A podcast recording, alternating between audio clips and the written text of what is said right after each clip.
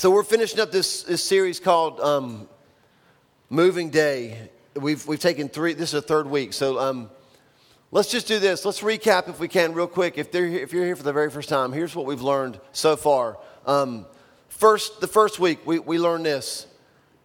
People like to settle, right? Just out of curiosity, how many of you would say, I know you feel bad because I'm going to say you shouldn't, but how many of you like to settle? I mean, just you go home at night, pajama pants, you're on the couch, you don't want anybody to call you. When the phone rings, you're like, who is calling us right now? Who, I mean, you're, okay, yes, I'm, I'm in good company. That's kind of me too. Um, we like to settle, right? And so God understands that the more that we're in a place, the more that we tend to settle. And so what he wants to do is he, he uses moving to keep us from settling. That's what we learned that first week. Um, last week we asked this question If we're on the move, what does life on the move look like? Right? What does it look like if we're on the move? And so we, we, we learned that it looks like this a life on the move is a life given in service to God and to others. Um, I hope that you'll never forget having your feet washed.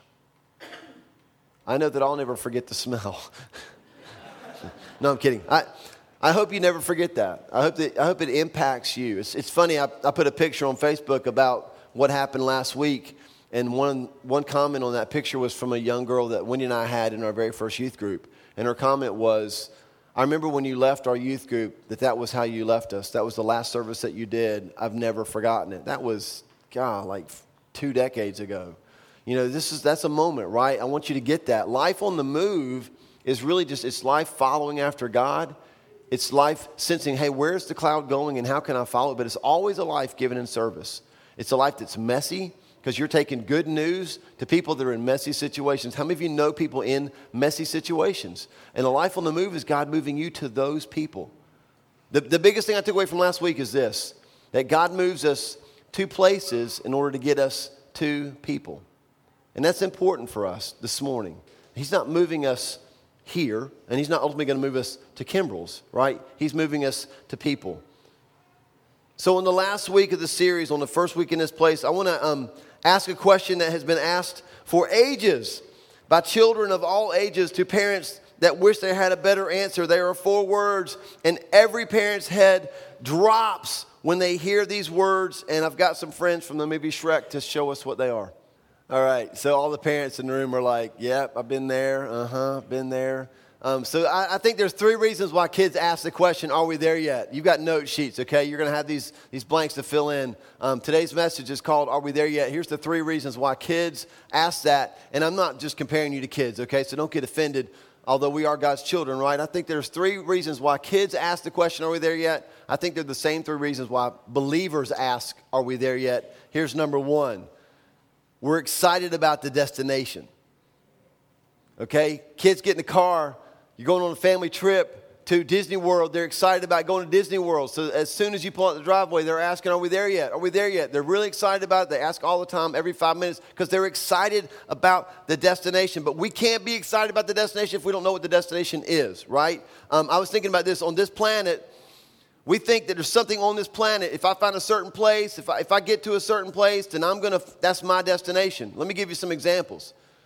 Don't say, don't nod your head if you've, said, if you thought these if I can just find the right job, if I can find the right person, if I can leave the wrong person to find the right person,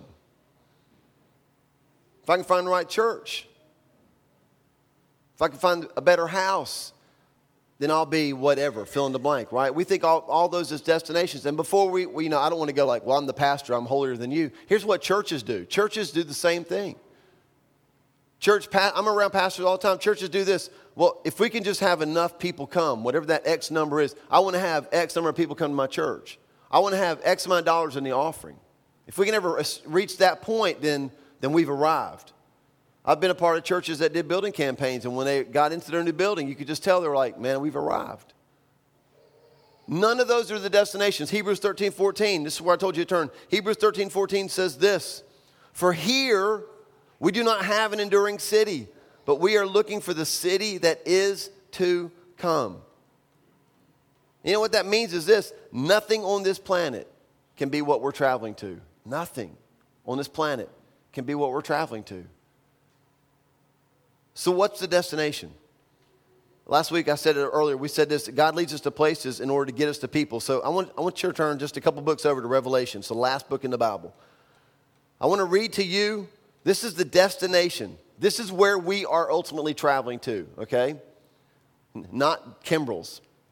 This is where we're ultimately going to travel to. Revelation chapter 5, verses 9 and 10, it says, And they, they being the 24 elders, and they sang a new song. And here's what they sang You, Jesus, are worthy to take the scroll and open its seals, because you, Jesus, were slain. With your blood, Jesus, you, Jesus, purchased men for God from every tribe and language and people and nation. You have made them to be a kingdom and priests to serve our God, and they will reign on the earth. This is the destination that we're traveling to. This is the people that we're traveling to. Every tribe, every language, every people, every nation. People that Jesus purchased. So th- here's why that's important Jesus didn't purchase white middle class Americans with his blood, he purchased what we just read. People from every tribe, every tongue, every nation, every language. That's the destination. If God's leading us to places in order to get us to people, that's the picture of the people that He's leading us to. And I want you to see this. It's not God's plan B. That's been God's plan from the beginning. So we're in Revelation. Flip all the way back to Genesis. You're, I'm going to make you work a lot today. I've got lots of verses for you to flip to and read. Genesis chapter 12.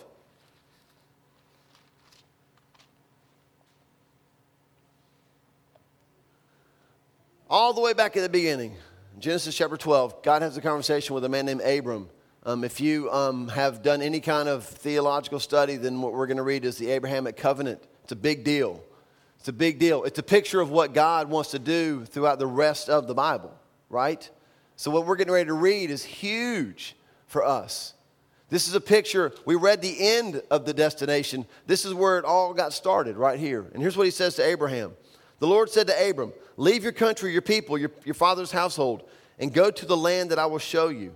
And here's the covenant he makes with him. And I will make you into a great nation. I will bless you. I will make your name great, and you will be a blessing. And look, that is like the American verse, right? Isn't it? Are you there? That's the American verse. We are a great nation. We are blessed. Our name is great. We will be a blessing.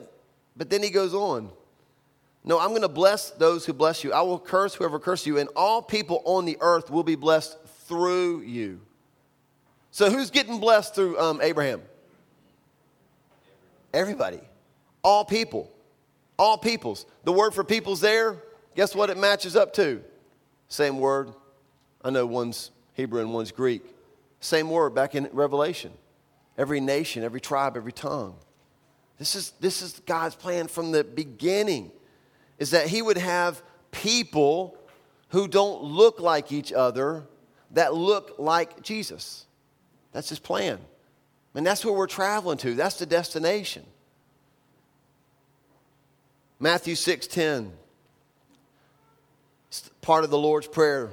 When he, hey, how do we pray? And so they, he was teaching his disciples how to pray. Matthew 6:10. It's funny, in today's culture, the the phrase here as in heaven, people probably figure that Steven Furtick thought of it, but it's actually in the Bible before it was on Elevation's CD. Matthew 6:10. Jesus said, Pray like this, your kingdom come, your will be done on earth as it is in heaven. So, so here's, here's the question before we move forward, okay? Because the kids are excited about the destination. So, like, are we there yet? Are we there yet? Are we there yet? Here's what the church should be excited about today.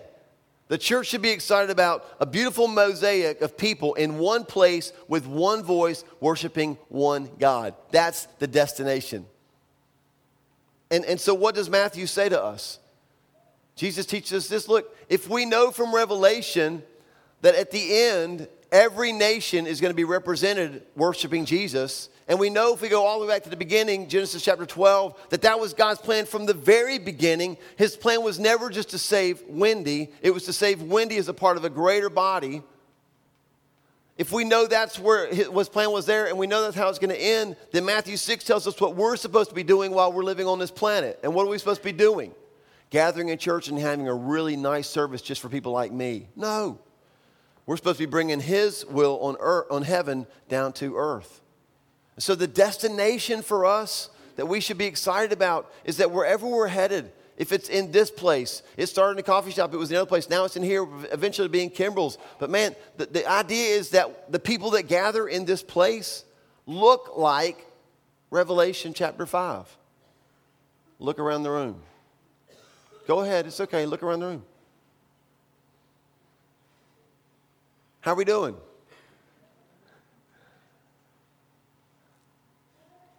Big words, right? Multi ethnic, multi generational. We're good on the multi generational. We're getting there on the multi ethnic. I'm not sure that every tribe is represented in this place. I'm not sure that every tribe from Albemarle is represented in this place. But that's the destination. I, as a pastor, I'm not gonna lie to you, I find myself saying to God a lot, Are we there yet? Are we there yet? Are we there yet? Because I so desperately want that. I'm so excited about that destination. Here's the second reason why kids say, Are we there yet? And you already know the answer to this if you're a parent. They're tired of the journey right? They're just tired of the journey. Um, how many of you have been on road trips? How long does it take for the excitement to wear off and become frustration? The driveway, into the driveway? Is that how it works? Yeah. so, the family, it's crazy on road trips. The family that you'll be playing with at the end is the family that you're trying hard not to kill on the way, right? That's how family road trips work. Um, I mean, and it's so funny. It doesn't have to be a long trip. Like for some of you, it was just coming to church, right? that was it. That's all it took. Just it's like just get in the car and suddenly it just gets crazy. Maybe that's when parents are like, "Are we there yet?" Right? We're just tired of the journey. Um, how many of you had dads that would yell things like, Don't make me pull the car over? I had a dad like that. I also had sisters who would like draw invisible lines on the seat, like, Do not cross my space. And so I would just be like, you know, I'm egging it on, you know. And then like my sister pounds me, and then my dad's like, "Don't make me." And then he would just. You ever have a parent, a dad that would just like reach behind, and whatever he grabbed died? Do you remember that? That doesn't happen anymore, right? It's not PC, but like that was how I was raised, right? I mean, like if it was your face, your face was hitting the window. If it was your leg, you had a bruise, whatever it was. But when dad's hand came back, it was like this big, right? Just tired of the journey. And here's what I want you to understand listen, the journey can get tiring. I want to hear you, I want you to hear me as your pastor tell you this, okay? Now, again, look around the room. I love our church. Just look around the room. Go ahead, just take a peek. You're going to get tired of these people. Can I just say that? You're going to get tired of these people. You know why? They're not like you. And that's the gospel. That's the gospel. The gospel is that people who aren't like one another actually learn how to love one another. The people that aren't like one another actually begin to look like Jesus. It's crazy that this is this is God's plan. He moves us because He doesn't want us to settle, but He also moves us so He can begin to work into us things that we need. There's something about being in a car with your family that teaches you patience, right? It doesn't teach them to be perfect. That's what we're praying for, but it actually teaches us to have patience. So it's this is a statement. It's natural to get tired of the journey, but the Holy Spirit gives us supernatural power on the journey couple verses you can jot down. Acts 1 8. Acts 1 8 says that um, you'll receive power from the Holy Spirit and you'll be my witnesses. And he mentions, like, you know, Jerusalem, Judea, Samaria, and to the ends of the earth. Notice that, um, now look, Pentecostal churches love Acts 1 8, right? That's like we can have crazy church service verse, right? That's what they think. But what that verse is really all about is that he gives us the Holy Spirit so that we will then go out and be witnesses to who? Every nation, tribe, tongue, language. Jerusalem, Judea, Samaria, and the ends of the earth. He's always pushing the church out, always pushing the church out, because his plan from way back in Genesis was to have the picture that we read in Revelation. And because we're so willing to settle, he's always pushing us out. So Acts 1 8 says the Spirit helps us move toward others. And then Galatians 5 22 through 23, I just jot it down. You can read that later. It's the list of the fruits of the Spirit when I, when I saw that, I thought the Spirit helps us move towards others, and then the Spirit helps us love others. You, you just can't be a jerk as a Christian. I mean, no, I know Christians who are jerks. But if you're really living according to the fruit of the Spirit, you will not find jerkdom in the list. You cannot be following Jesus full of the Holy Spirit and be a jerk. You can have bad days, but no one's going to go, oh, that Paul? Yeah, he's full of Jesus, man. I hate him. He's a jerk. It's not possible. Read the list, it's not in there. The more that we're full of the Holy Spirit, the more that we're going to move toward other people, and the more that we're going to love the people when we see them. This is what happened with, with Abram when God painted that picture in Genesis chapter 12. The things that he wants to do in us only happen on the move. What I thought was interesting in Genesis chapter 12, verse 1 is this that God said to Abraham, does this sound familiar if you remember the gathering? He said, Leave where you are and just start walking. Okay, but uh, God, like, where are we going? That way. I'll tell you when you're done. Could you give us a little hint, like maybe a map or something? Could you kind of help us out a little bit? Like, are we going to be in this space for two months or a year? It's like, how about just move? How about leave where you are and just start to move? And the thing about Abram is, you know what he said to that? Okay. Now, you type A people are like, dude, he's an idiot. God bless that step of obedience. The picture we read in Revelation chapter 5, I know that it comes because of what Jesus did, but it started with a man named Abraham who said, All right, guys, pack it up. Uh, Dad, where are we going? Um, somewhere. Are we there yet? I don't know. Are we there yet? Nope. He said, Keep going. I mean, his obedience is what opened the door. God used that. Man, the walk of faith can wear us down. Don't ever feel bad for that. Don't ever feel bad for waking up in the morning going, I'm tired. I'm tired of, of setting up and tearing down. Or just personally, I'm tired of this, this walk of faith with Jesus.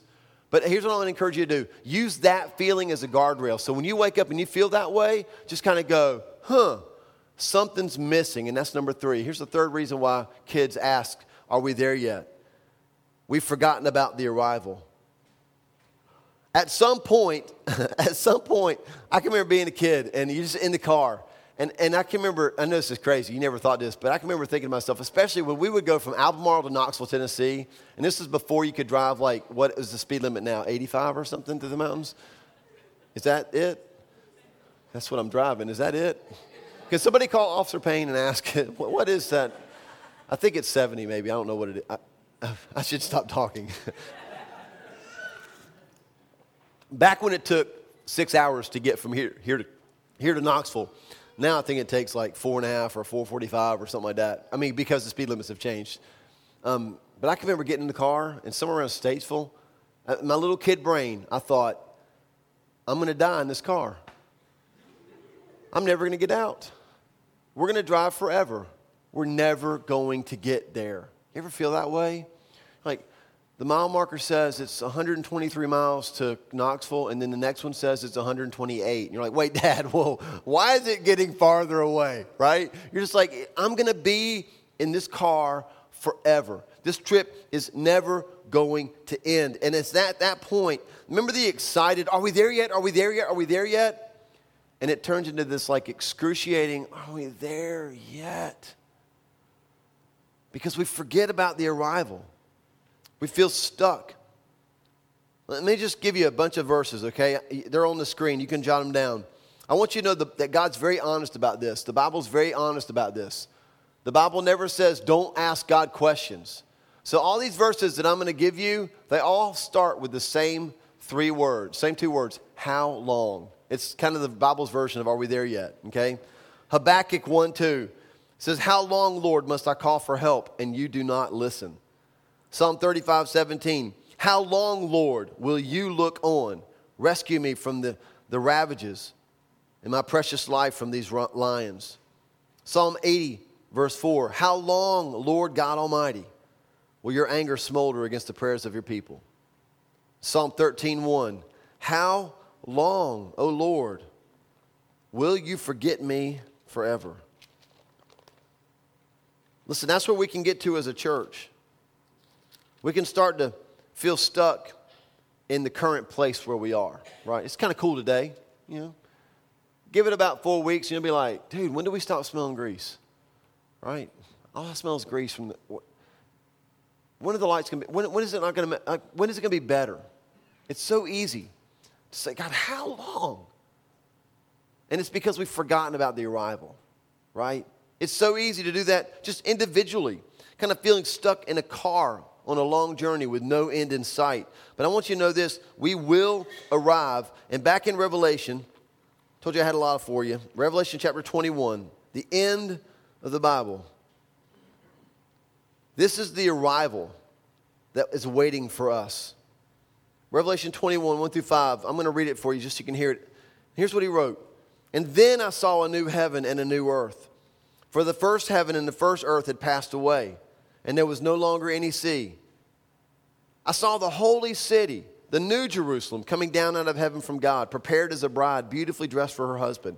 And I heard a loud voice from the throne saying, Now the dwelling of God is with men and he will live with them. They will be his people, and God himself will be with them and be their God. And he will wipe away every tear from their eyes, and there will no more there will be no more death or mourning or crying or pain, for the old order of things has passed away. And he who was seated on the throne said, anybody know who this is? This be Jesus. I am making everything new. And then he said, Write this down, for these words are trustworthy and true. Man, listen, we're going to arrive. And what you know what I'm learning? I'm learning that the move prepares us for the arrival. Isn't that crazy? The move prepares us for the arrival. Like the car you're in with your family and they're driving you nuts, it's preparing you for the arrival. This move that our church is on from there to here to there and from there to the nations that God wants to reach, that move is what's preparing us for that arrival that we just read about. And when we arrive, and all the pain of the, of the drive just kind of vanishes, doesn't it? You just pull up to Disney World and your dad pays $100 to park the car.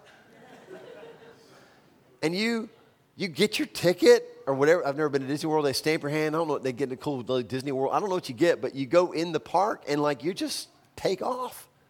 And you ride all the rides, and pretty soon you're like, I don't even remember the ride anymore. That's what the arrival's like. Don't forget that we're going to arrive. Don't forget that we're going to arrive. So, what do we do between where we've been and where we're going? How do we handle the are we there yet moments? Um, let me say this. Here's how we do it two words we remember. Um, this is what David did. Psalm 13, I'm going to read it to you real quick. It says, How long, O Lord, will you forget me forever? How long will you hide your face from me? How long must I wrestle with my thoughts and every day have sorrow in my heart? How long will my enemy triumph over me? That's just David in the car going, Are we there yet? Are we there yet? Are we there yet? Are we ever going to get there? He said, Look on me and answer, O Lord my God. Give light to my eyes, or I will sleep in death. This is the kid going, Dad, look at me. I am dying in the back seat. I don't need a snack. I need to get there. I need to get out of this car. I don't know, who, I don't know where you are in your life right now, but that's some of you. I mean, my life is jacked up. I need to get out of this car.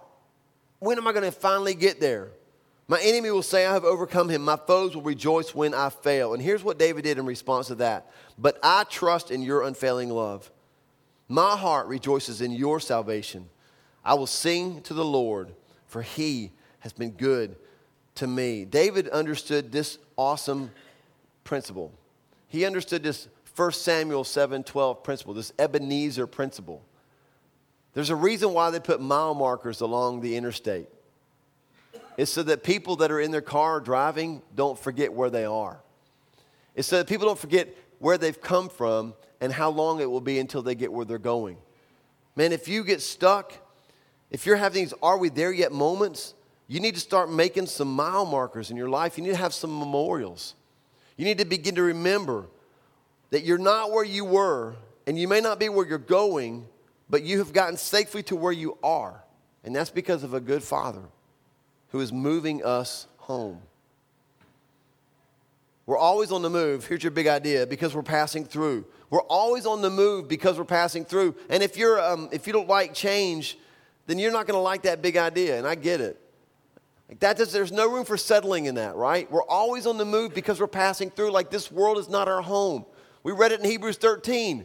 Nothing in this world, nothing on this planet can ever be the destination. Our destination is eternity with God because of Christ. And if that's the case, we're always passing through. So, church, we're always on the move. Like, even when we get to Kimbrell's and we walk in and go, this feels really permanent. But we're still on the move, always on the move. As long as there are people in the city that don't know Jesus, we're always on the move. As long as there are people in the world that don't know Jesus, we're always on the move.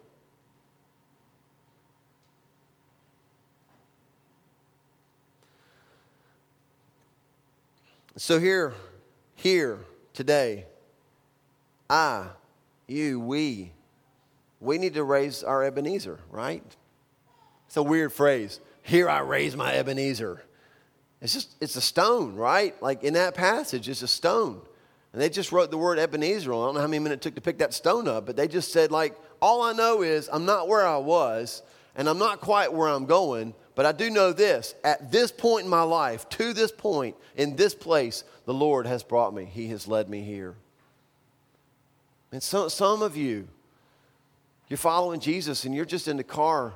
And I don't mean this disrespectful, but you're swiney kids. I can get that way too. Are we there? Are we there yet? Are we there yet? Are we there? Are we there yet? Like nothing's working, right? You're just like, ah, oh, I can't. Oh. And it's in times like that, you might need to just stop and begin to remember what God's done in your life. You might just need to begin to remember what He spared you from along the way. Testimony that we read this morning from Paul. That's an Ebenezer moment for him. What's your Ebenezer? David said, He's been good to me. How's God been good to you? And, and here's how we'll close. This morning, while we were in prayer, I was thinking through this message and just, you know, God, how do we want to close this out? And you know, how do we grasp, really grasp this? And God said, Well, you know, it's true that we asked the question, Are we there yet? But maybe there's a better, better question to ask. And here's what it is Is He still with us? that might be a better question to ask, right? Like, it's one thing to be hurtling down the road at full, at full speed, and then you realize, like, Jesus isn't in the car. So instead of us asking, Are we there yet? would it be better if we just simply asked, Is he still with us? So much so that it, there's a verse in Exodus 33 15 where Moses said to God, If you don't go with us, don't send us. I mean, that's, you know, we, we talk about the presence of God all the time. That's why the presence matters. And this morning while I was praying, I just felt like God said this to me. He said, Paul, um, I know you're tired today, got a little bit of a head cold. This podcast is going to sound so amazing. They'll be like, what's wrong with Paul today, right? It's going to be great. But here's what I felt like God was saying to me. Like, no matter how long the journey is, no matter how many weird twists and turns there are in it, at the end of the day, can't you just simply say, I'm in the car with Jesus? I don't know how many Monsters Inc. fans we have. We got any Monsters Inc. fans in the house? I know all my illustrations are from kid movies, but this is not a kid movie. It's the best movie ever made. If you saw Monsters Inc., do you remember the part where they opened up the magazine and Mike Wazowski He's on the magazine, but the barcode's right over his face. Do you remember that? And Mike Wazowski's like, I can't believe it. And we're just like, we're like, God, they just messed that whole thing up. He goes, I'm on the cover of a magazine. I want to be able to say, no matter what's going on in my life, in our church's life, I want to be able to say, I can't believe it. I'm in a car with Jesus. Because that's really all that matters.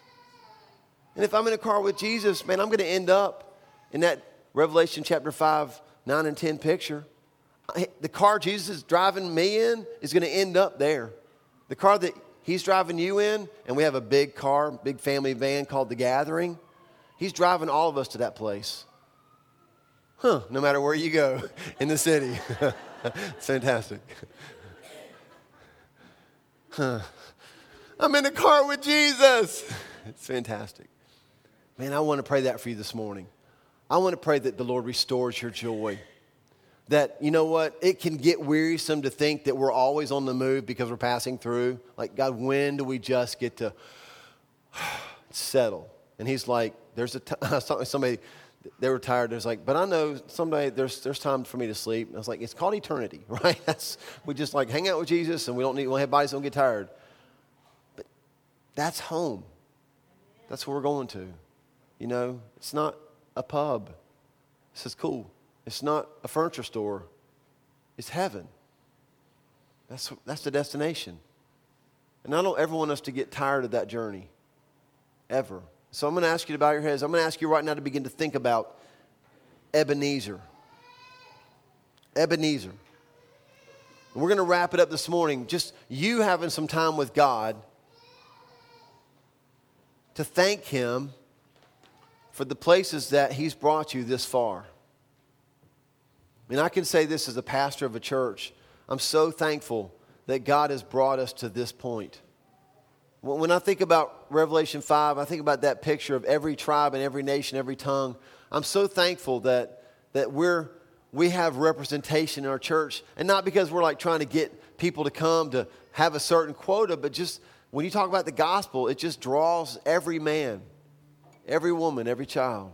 You don't have to try to be anything when you preach the gospel because he draws men to himself. And I'm so thankful that we have a church where in community group, young and old can hang out in the same room together. That in a church, kids can hang out and worship with their parents. The Lord has brought us this far. This is our Ebenezer. it's our Ebenezer. And I'm so thankful for it. What's yours? What's yours? Just for a moment, would you just whisper that to God? This is my Ebenezer, God. Here's what you've done in my life to this point. Here's where I see that you have brought me this far. And if you can bring me this far, I can trust you to take me home. All the way. So, God, here this morning we raise our Ebenezer. Because to this point and to this place, you have led us. No doubt about it. And that means that we can trust you to lead us farther. David said it the best I trust in your unfailing love. My heart rejoices in your salvation. I will sing to you, Lord, for you have been good to me. So, God, I pray for those in this room that are in the moment, in, in, in these kind of are we there yet moments, and it's not excitement any longer. It's just flat out, I'm tired and I've forgotten that, that it's ever going to end. I pray that right now, just this morning, even just the, the reading of these scriptures, God, that you would just ignite passion in them again for the journey and that you are doing something amazing in our lives. And we are honored to be a part of it.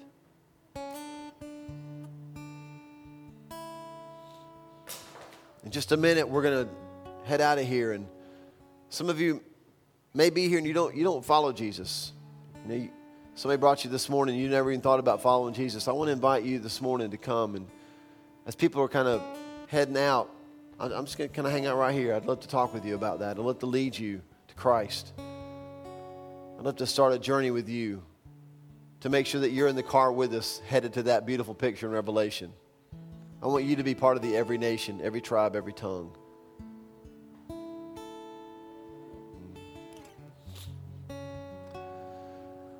God, we thank you for just your presence in this place. I know that um, Every one of us in this space this morning are going to get in our cars and we're all going to realize this. it kind of doesn't matter where the car goes as long as you're in it. Because you were with us up the street and you have been here this morning. And you will continue to be with us, God. So help us in our hearts to, to leap with joy. We are in a car with Jesus. This is all that matters. We're in a car with Jesus. We thank you for that, God. In your precious name, Jesus. Amen.